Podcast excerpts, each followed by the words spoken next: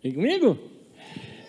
Tema de hoje: O que te faz se sentir feliz na vida?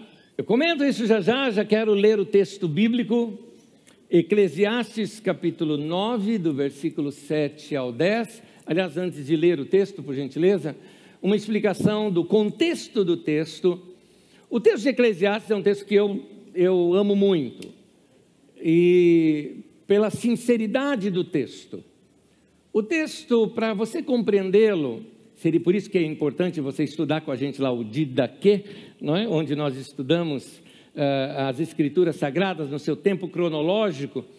E nesse texto, uh, quando ele foi escrito, a mentalidade do povo, porque a nossa mentalidade vai crescendo no nosso conhecimento com Deus. Assim também é nas escrituras a revelação de Deus vai ampliando, ampliando, ampliando, até que se chega no, nos evangelhos, que é o horário nobre, assim, né? Da, da revelação de Deus, onde Deus se revela na pessoa de Jesus. Os povos antigos, e aqui os primeiros hebreus, eles entendiam o mundo quase como uma certa fatalidade. A vida, uma coisa sem sentido até mesmo, como chama o sábio que escreveu Eclesiastes. Porque para eles a vida termina aqui. Depois, quando morre, o espírito volta para Deus, como se fosse uma energia, a força que nos mantém vivo, a vida, volta para Deus que deu e o pó volte à terra. Acabou a nossa história. Nossa história é só isso aqui. Olhando a história dessa maneira, veja bem, no cristianismo nós entendemos a morte, a ressurreição, o novo céu, nova terra, um novo momento da história. Mas esse povo ainda não tinha esse momento da história. Então era isso que imaginavam esse sábio, já no final da sua vida, olhando para a vida e essa fatalidade da vida, o que ele pensa? A vida é vã e sem sentido. Então, se ela passa tão rápido, mas Deus foi quem nos deu essa vida, ele entende que nós cultuamos a Deus com nossa vida, com o nosso estilo de vida, a maneira como nós vivemos. Então, ele começa a dar alguns conselhos.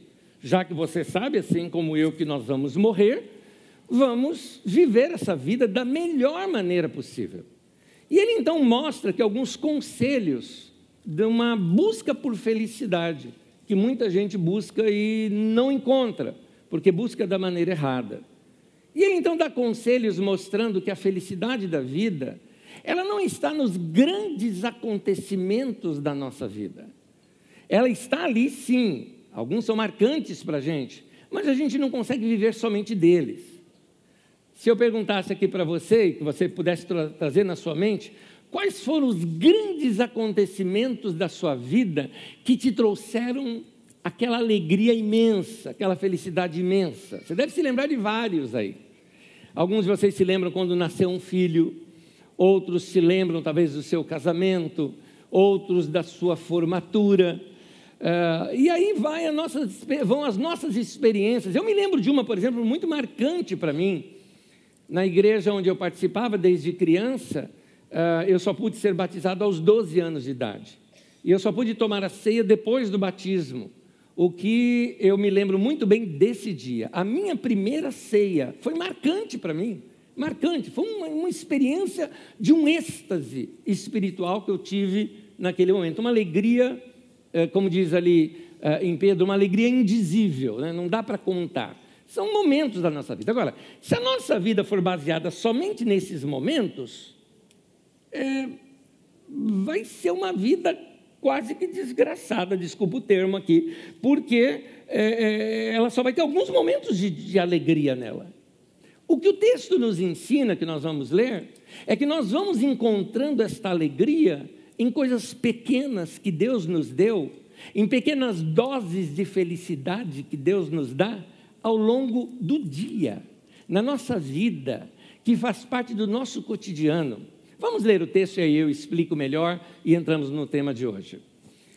Eclesiastes 9, de 7 a 10 diz: Portanto, vá, coma com prazer a sua comida, beba o seu vinho de coração alegre, pois Deus já se agradou do que você fez ou do que você faz. Esteja sempre vestido com roupas de festa. Unja sempre a sua cabeça com óleo. Desfrute a vida com a mulher a quem você ama todos os dias desta vida sem sentido que Deus te dá a você debaixo do sol, todos os seus dias sem sentido.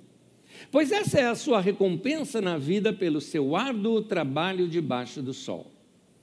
O que suas mãos tiverem que fazer, que o façam com toda a sua força, pois na sepultura, para onde você vai, não há atividade nem planejamento, não há conhecimento e nem sabedoria.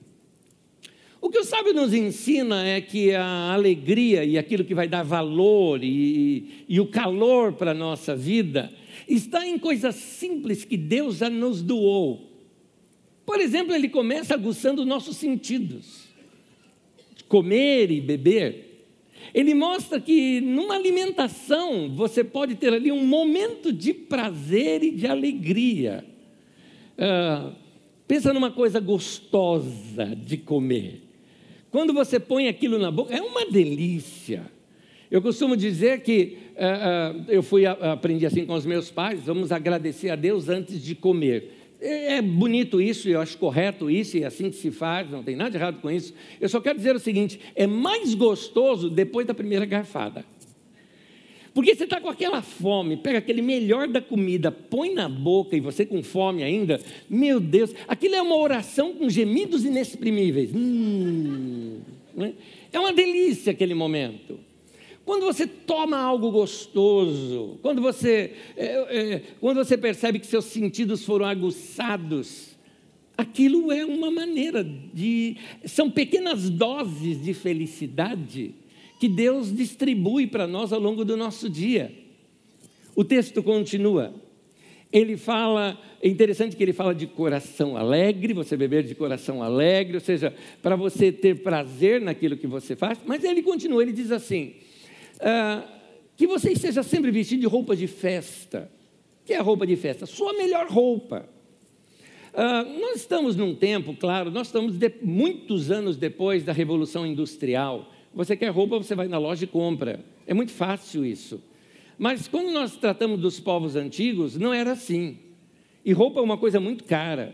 Tanto que a pessoa tinha a sua roupa do dia a dia e algumas pessoas tinham essa roupa de festa, que era uma roupa especial para ocasiões especiais que você usava. Era tão caro que, por exemplo, quando Sansão fez uma aposta com os filisteus, a aposta era 30 peças de roupas festivais, de roupas de festa, porque isso era um algo muito caro. Então, uh, as, a, a, roupa de festa seria a sua melhor roupa. E o que, que o texto nos fala?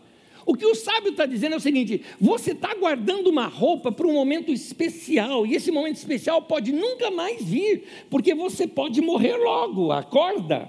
Eu e você vamos para a sepultura, e lá não vai dar para vestir essa roupa de festa. Então, vista. Vai curtir aquele momento de se sentir bem vestido. O que esse texto ensina para nós? Ensina para mim e para você, para começarmos a valorizar momentos que a gente tem é, e a vida que nós temos de uma, com uma consciência de que a vida passa muito rápida. Então, vai se vestir bem, meu querido. Pega a roupa bonita, veste e sai com ela. É isso que tem que fazer. É, o texto bíblico ele é bem dramático. Porque ele chega num momento e fala, para porque a sepultura, para onde você vai, você já acorda que tua vida é curta e você também vai morrer. O texto é dramático nesse sentido, e eu vou usar um momento dramático aqui também. Uma família me procurou aqui na Carisma, um, num culto, após o culto aqui conversando, e eles falaram: Olha, finalmente conseguimos desfazer o guarda-roupa de uma das pessoas que eles haviam perdido na família. Perderam na pandemia e não tinham conseguido se desfazer das roupas.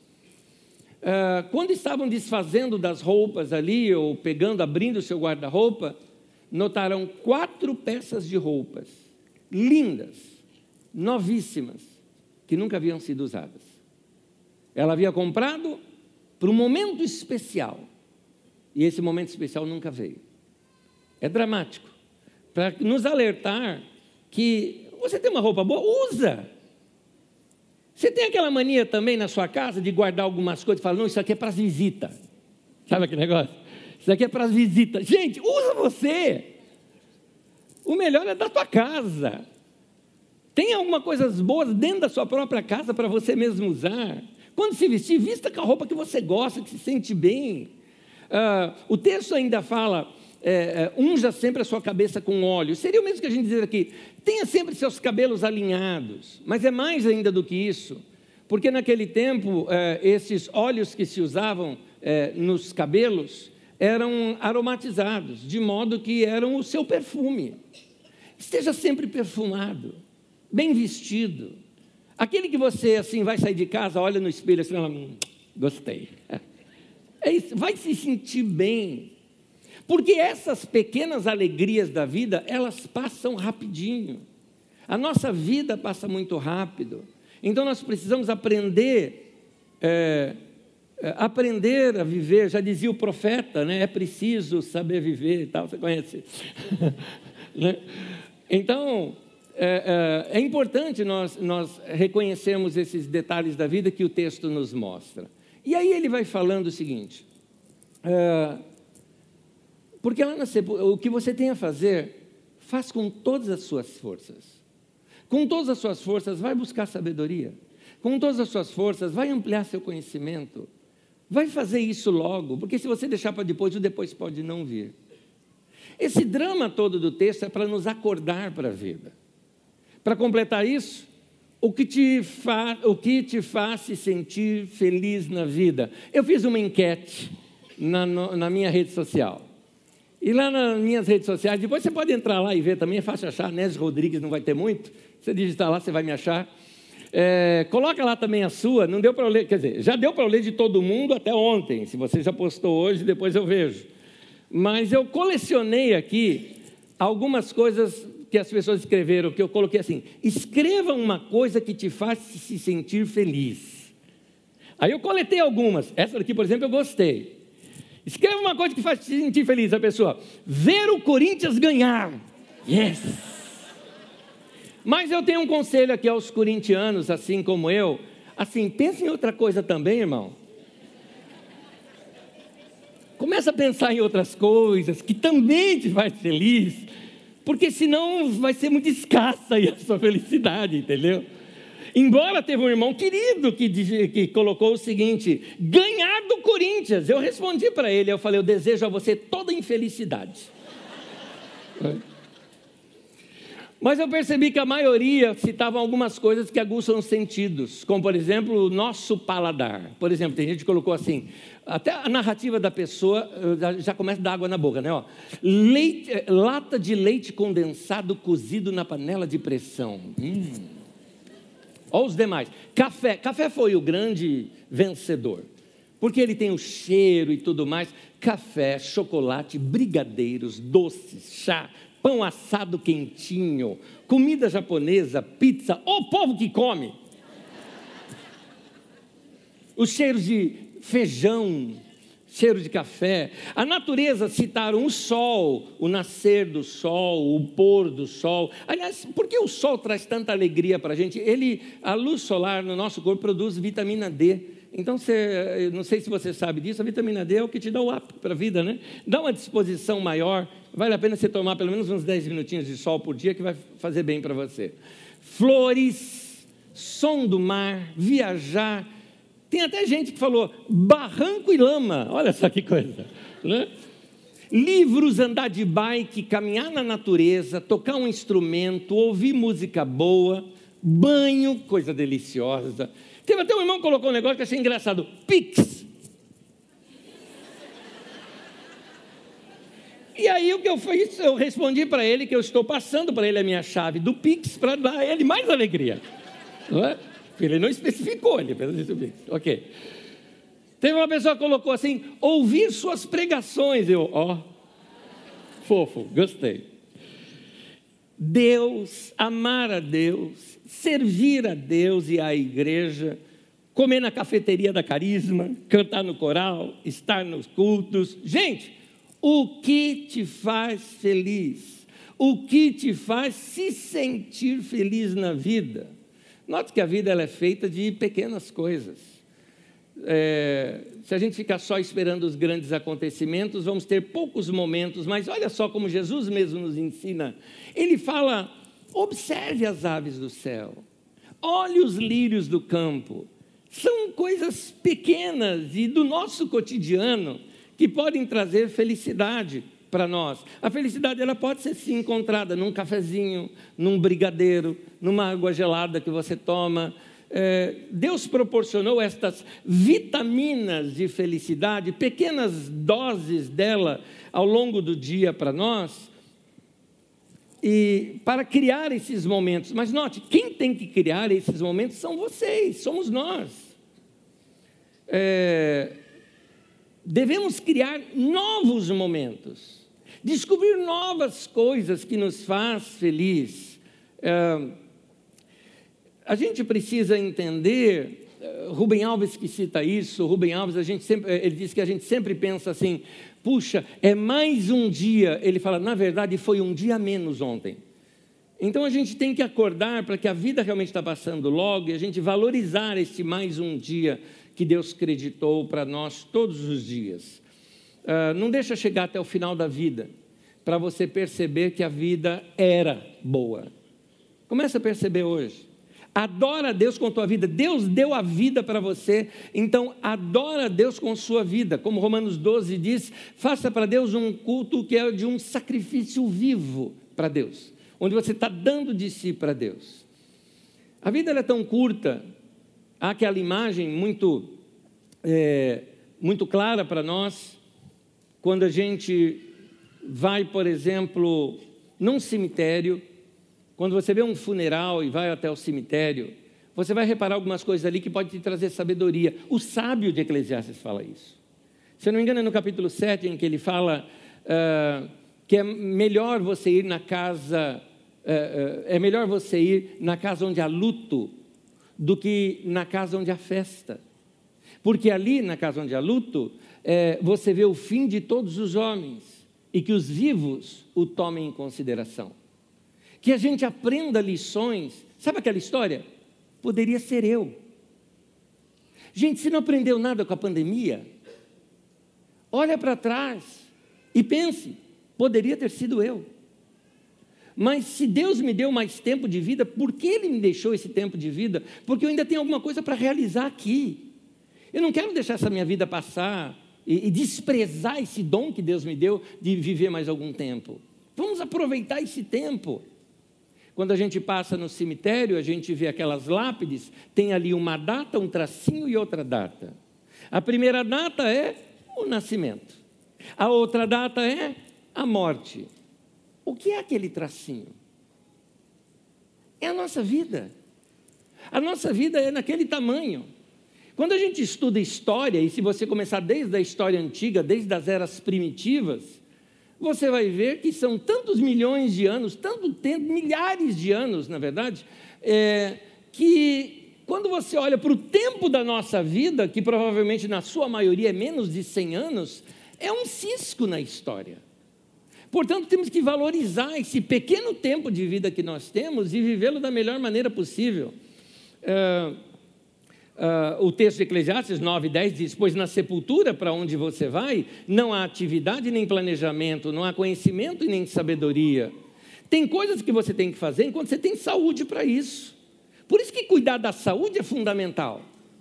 Porque até cuidar da saúde também te traz felicidade. De alguma forma você tem que tornar a tua vida mais gostosa. Quando você cuida da sua saúde, note isso para quem fez uma caminhada ou para quem fez exercícios, logo depois que ele fez, ele está com uma sensação de prazer, porque aquilo liberou tantos hormônios necessários para o seu bem-estar, que aquilo traz para ele vitalidade. E aí eu te pergunto: o que você pode fazer nessa semana já para tornar sua vida mais gostosa? O que, que você pode fazer? Quais. Uh, quais coisas você pode mudar na sua própria vida para tornar a vida mais gostosa? Quer ver um lugar para você mudar alguma coisa? Na sua casa. A casa, a gente passa boa parte da nossa vida lá dentro de casa. Então, capricha na sua casa. Casa cheirosa, casa gostosa. Sei lá, sai, compra um daqueles aromatizantes, né, para de ambiente, não é? Para tornar a casa mais cheirosa. Pega algumas, você tem casa e não apartamento, plante Põe, coloque plantas na sua casa. Algumas delas que exalam perfume, cheiro, como talvez uh, uh, alguns até que você pode colocar na, na sua cozinha por se tratar de temperos, né? Uh, tomilho limão, ou, ou aquele que vai na pizza, o orégano, não outro, manjericão, né? É, a hortelã, por exemplo, né? são cheirosos, né? que você tem ali uma plantinha por perto, só para liberar uma sensação de prazer. Sensação de prazer. Eu gosto muito de gengibre, por exemplo, eu me lembro, é, é, eu e a Magda fomos num lugar e localizamos um desses aromatizantes com um cheiro gostoso, gengibre, acho que cardamomo também, não sei se era esse, é, e, e, colocamos, eu, eu, gosto daquele, só, só de chegar no hall assim, já sentir aquele cheiro gostoso. São momentos de alegria. São coisas que você pode proporcionar para você mesmo e tornar sua vida um pouco melhor. Então, invista nisso, porque foi Deus que te deu. Esse é o melhor de Deus para nós. Deus deu a nossa vida para a vida ser vivida dessa maneira. O que, que você pode mudar nessa semana para melhorar sua saúde, por exemplo?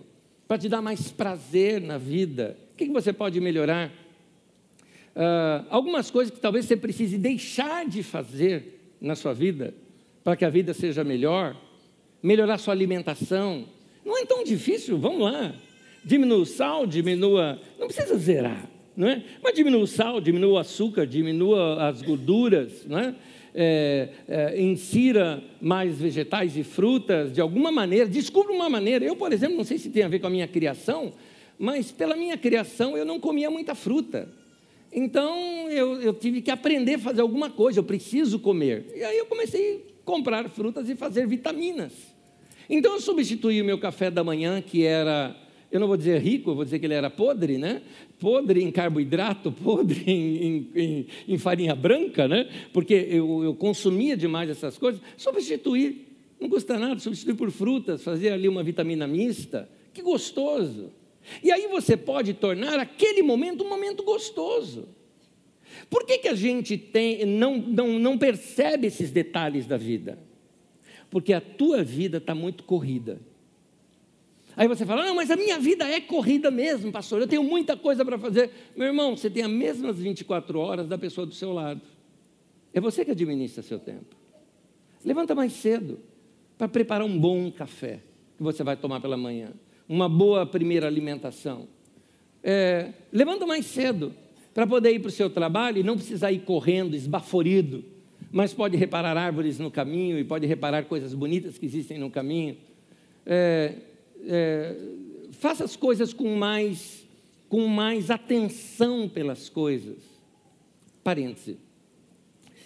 Nossa geração, ela tem sido treinada para a dispersão porque nós não estamos ainda sabendo como lidar com os eletrônicos e essa velocidade de informações que a internet nos fornece no nosso bolso, no nosso celular.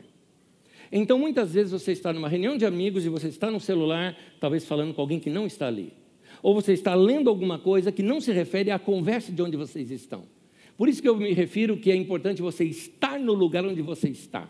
Sua mente estar ali, seu coração estar ali para que você possa interagir melhor com as pessoas. Isso vai mudar algumas coisas. Por exemplo, quando você der um abraço em alguém da tua casa, abraça para valer. O texto lá de Eclesiastes, ele fala: uh, desfrute a vida com a mulher que você ama todos os dias. Ah, pastor, por que, que só fala para os homens, para a mulher e não mulher para os homens? Porque naquele tempo era só os homens que sabiam ler, gente. Fazer o quê? É o mundo machista que era.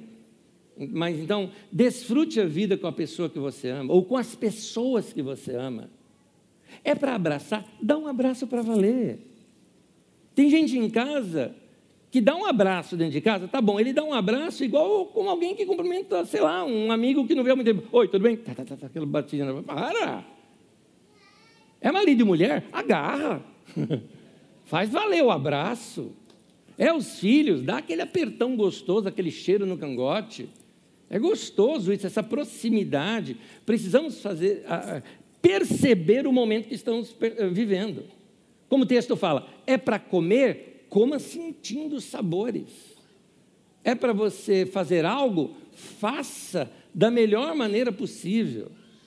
Eu estava esses dias ali cortando as frutas, quando eu, eu, eu abri assim, eu abri assim uma mão, que coisa linda, aquele desenho todo dele assim por dentro, não é? Aquela, aquelas sementes dele, a maneira como é, existe aquele desenho natural da fruta, é lindo de ver. Alguém fala, pastor, você fumou alguma coisa antes de... Não! Eu só estou curtindo as coisas boas que Deus deu. Então, é, é, experimenta a vida dessa maneira.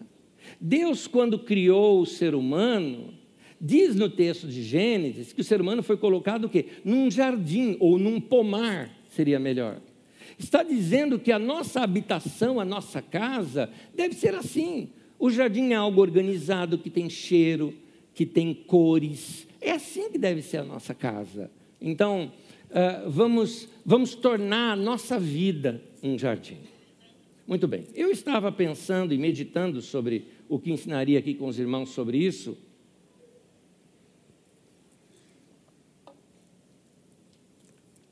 E me veio em mente algumas pessoas que simplesmente se podam de ser felizes. Você já viu pessoa que quando chega a época de aniversário, ela se fecha? Pessoas que, épocas de festa, sempre ela vai fazer alguma coisa para estragar, não só dela, mas dos outros também. Como se tivesse aversão à felicidade.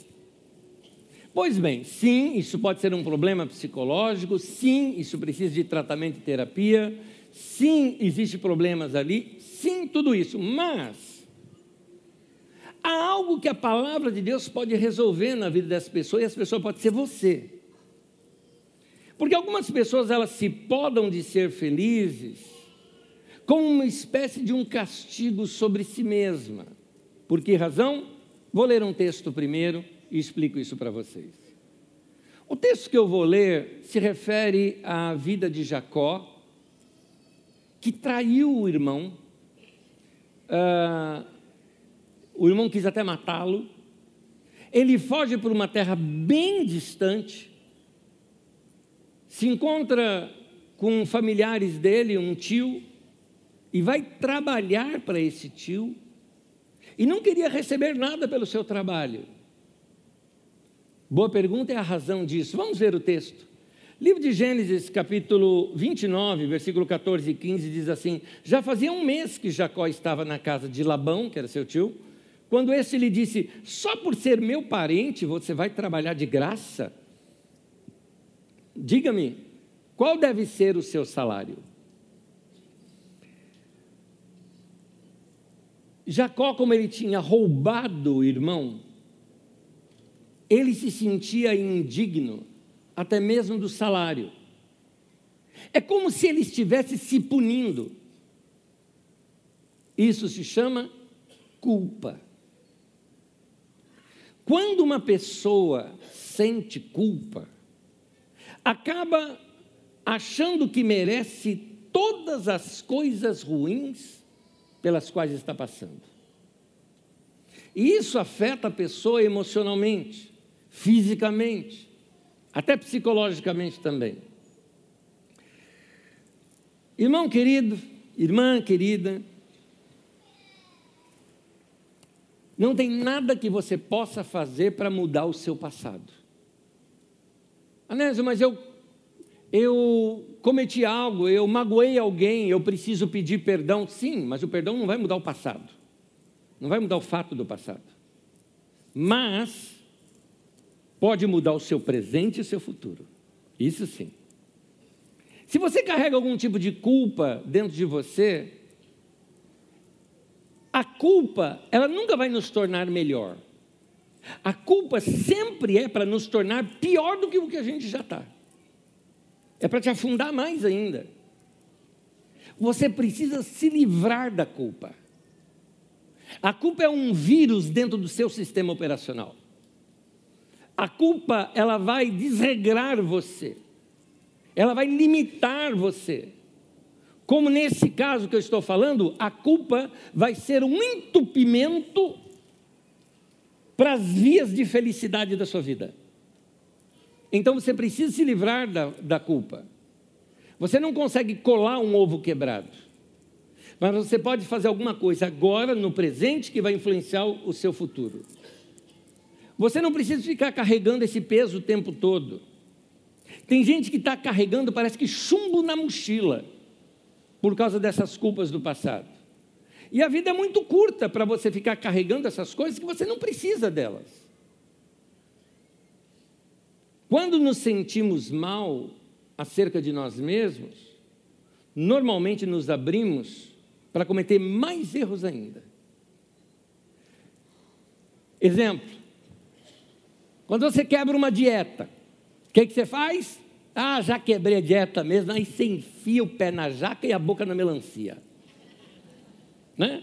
Você vai falar, eu vou comer de tudo, né? vou me lambuzar de chocolate, porque você é, já quebrou aquilo. Então você pega e se afunda mais. Algumas pessoas fazem isso com a vida.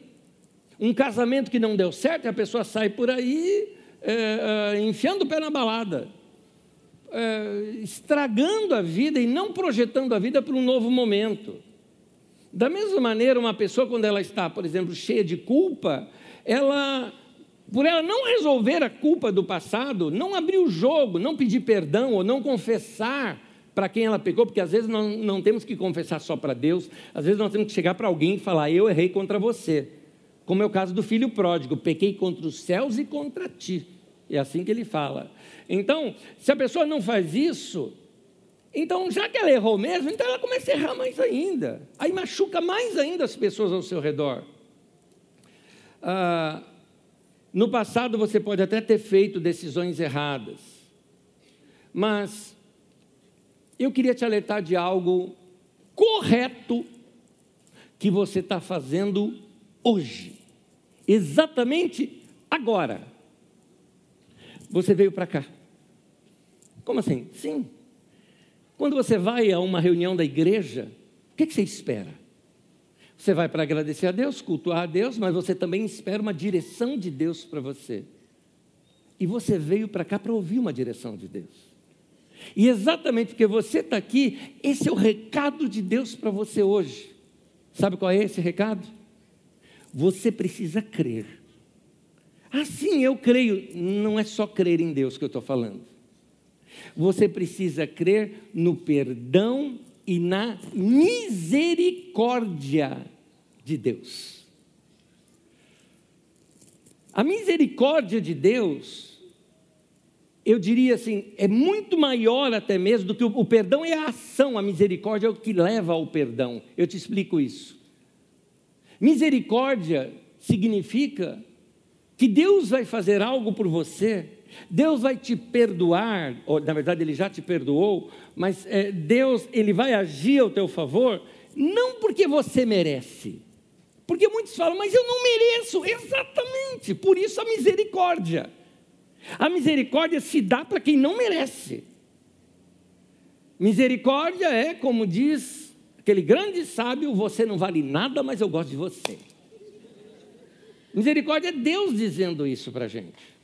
É Deus estendendo para a gente uma coisa que a gente não merece. Você errou, você pecou, você magoou, você tem que ir lá acertar, pedir perdão. Mas Deus, lá na cruz, cada um dos meus e dos teus pecados foram colocados lá na cruz, para que a gente pudesse ter uma vida santa.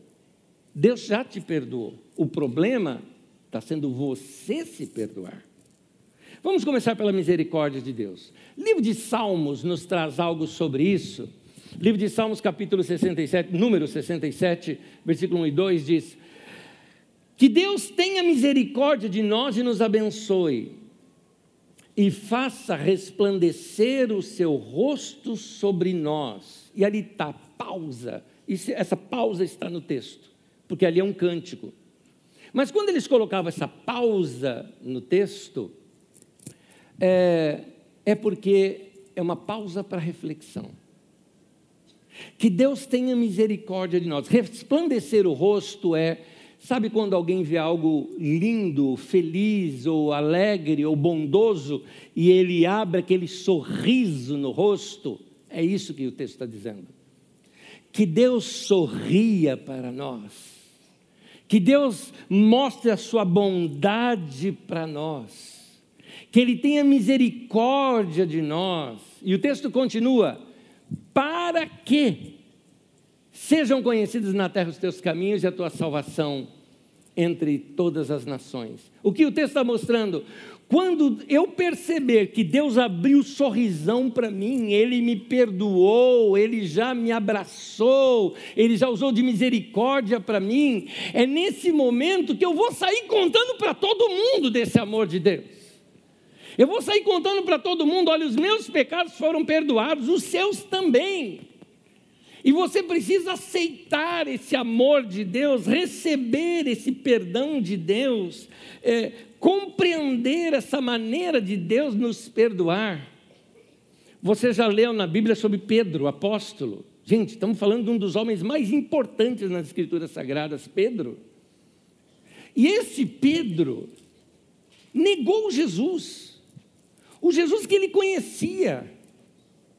Quando ali no momento mais necessário de Jesus ver que alguém, que seus amigos o estavam apoiando, Pedro ficava de longe e negando que era, que era amigo dele. Tem um momento que Pedro até xinga a pessoa com palavrão. Eu não sou desse cara aí, não, e tal, tal, tal, e diz aqui praguejou. Né?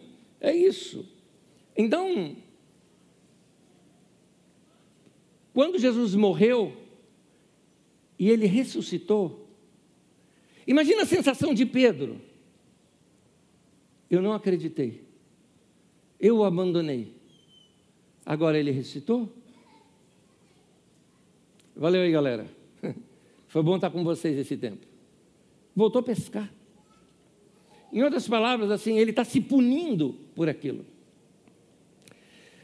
Quando umas pessoas vão até o túmulo, aparece um anjo e esse anjo diz assim: vocês estão procurando aquele entre, que, entre os mortos? Ele falou: ele não está aqui, ele ressuscitou.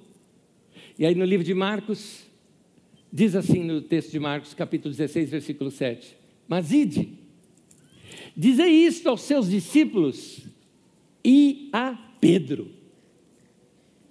Mandou falar o nome dele. Você imagina quando chegaram dando, dando a notícia: gente, gente, Jesus ressuscitou. Nós vimos lá, é, apareceu um anjo, falou que Jesus vai aparecer em tal lugar para nós irmos falar. Ele falou para todos os discípulos dele irem. Talvez Pedro já estava falando, valeu galera, até mais. Não, o, o, falou, ele falou o seu nome, Pedro. É para você ir. Num outro momento, quando os discípulos estão pescando, porque o Pedro voltou a pescar. E Jesus aparece lá na praia. Pega lá uns peixes, faz um braseiro, está lá preparando uma comidinha, vendo os barquinhos lá embaixo. E os barcos eram assim: você tem os olheiros do lado de fora. Tem um outro nome para isso que eu não me lembro, eu vou chamar de olheiro. São pessoas que muitas vezes ficavam de longe olhando, dizendo: Olha, eu estou vendo cardume ali, vai até ali e tal. Alguma coisa desse tipo existia. E daqui a pouco eles estão lá no mar e Jesus de longe falou: Ó, oh, lança a rede ali, ó. Eles vão e lançam a rede. A pesca era tão grande, mas tão grande, que Pedro na hora reconhece: é o Senhor. Olha o que Jesus fez com ele.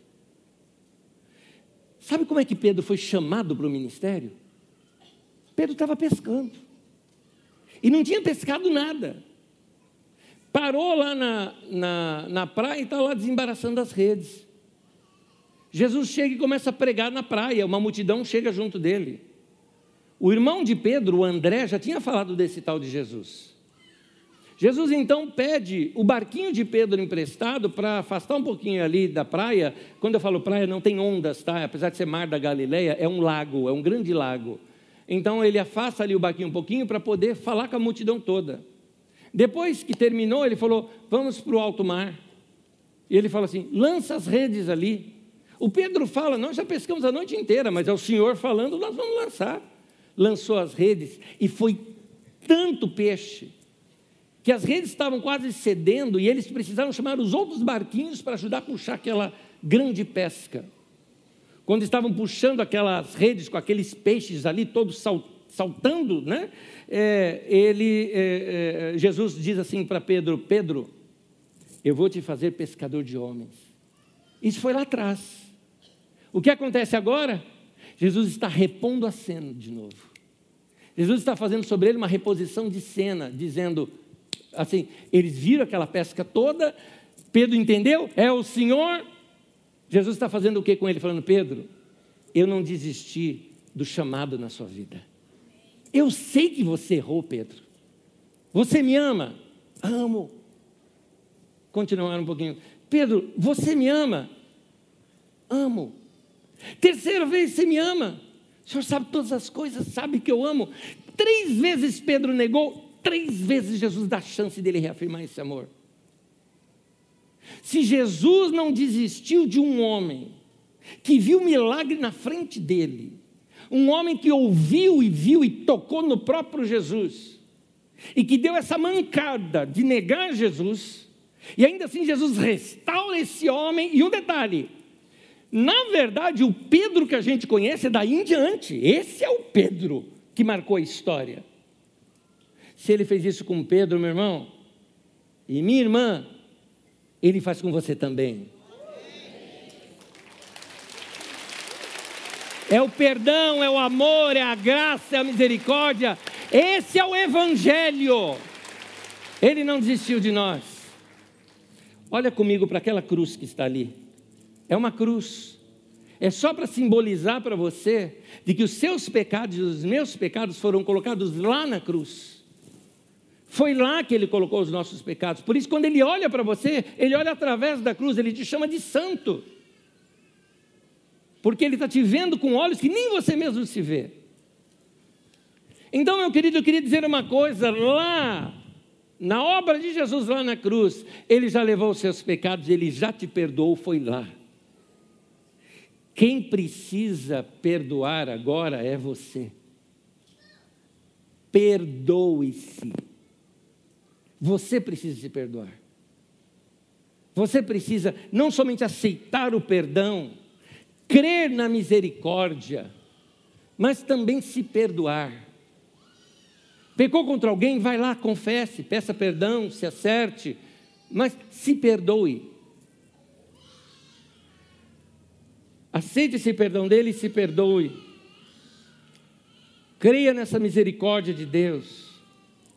E então, então vamos voltar no início da nossa mensagem.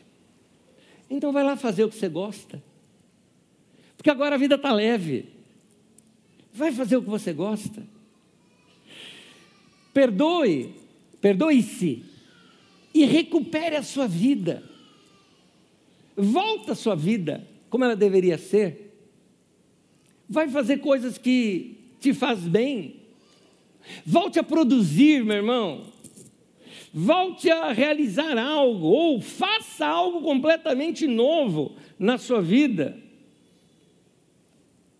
Como diz o texto, Eclesiastes 9, versículo 10. O que as suas mãos tiverem que fazer, que o façam com toda a sua força. Mantém esse texto para mim, eu quero trabalhar aqui com ele. Faça de todo o seu coração, faz para valer. Por exemplo, lá diz que lá na sepultura não há atividade, nem planejamento, nem conhecimento, nem sabedoria. Então, a chance que você tiver de fazer uma atividade, faça com todas as suas forças.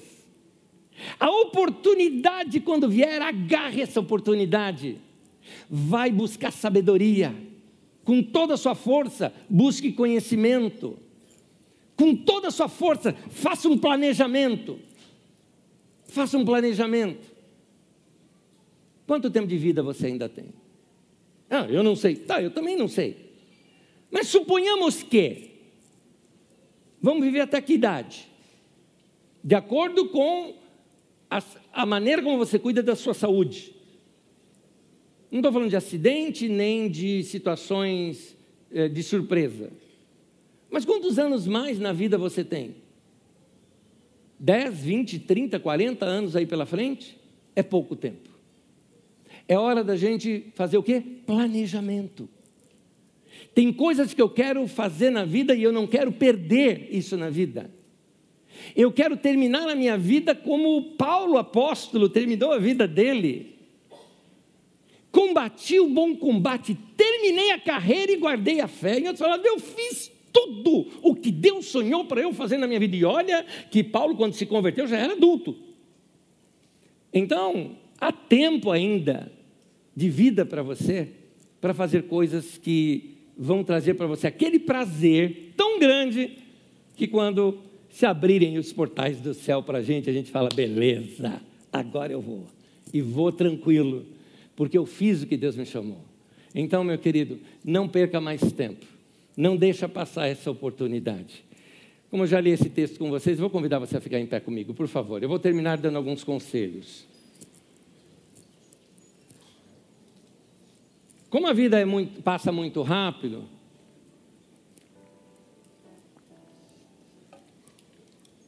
irmã, irmão, aceite novos desafios. Vai fazer uma coisa que você tem medo. Não porque você tem que vencer o medo, tem coisas que é, são medo de segurança, mas aquele que está te atrapalhando, que você não faz porque, porque tem. Por exemplo, vai tirar a carta de motorista. Tem gente aí que está precisando disso.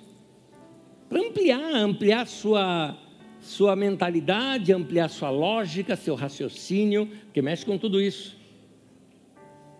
Já pensou em fazer uma nova faculdade, ou talvez um curso apenas? Alguns de vocês precisam vencer alguma barreira que você tem e fazer exercício. Ou até fazer alguma coisa que você sempre teve vontade de fazer e nunca fez. Vai se matricular numa escola de dança. Vai desenterrar um sonho. Tem coisas que não custa nada.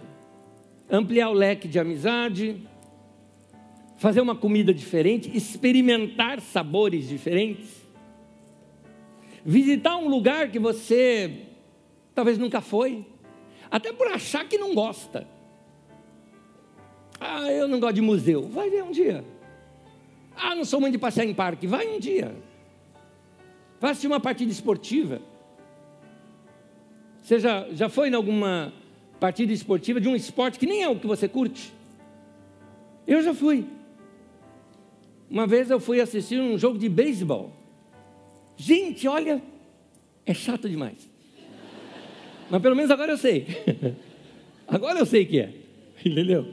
Mas fui, ué. Que tal você pintar um quadro? Que tal pegar um papel e desenhar igual criança? Jogar bolinha de gude? Andar de carrinho de rolimã? Andar de bicicleta? Um jogo de tabuleiro com todo mundo em casa? mexer na sua casa, reformar alguma área da sua casa, fazer algo que te dá prazer, vai fazer. Será que já não está no tempo de você falar de Jesus para aquela pessoa que você ora tanto por ela? Será que não está no tempo de você se envolver com alguma área da igreja e, assim, servir aqui na igreja de alguma forma?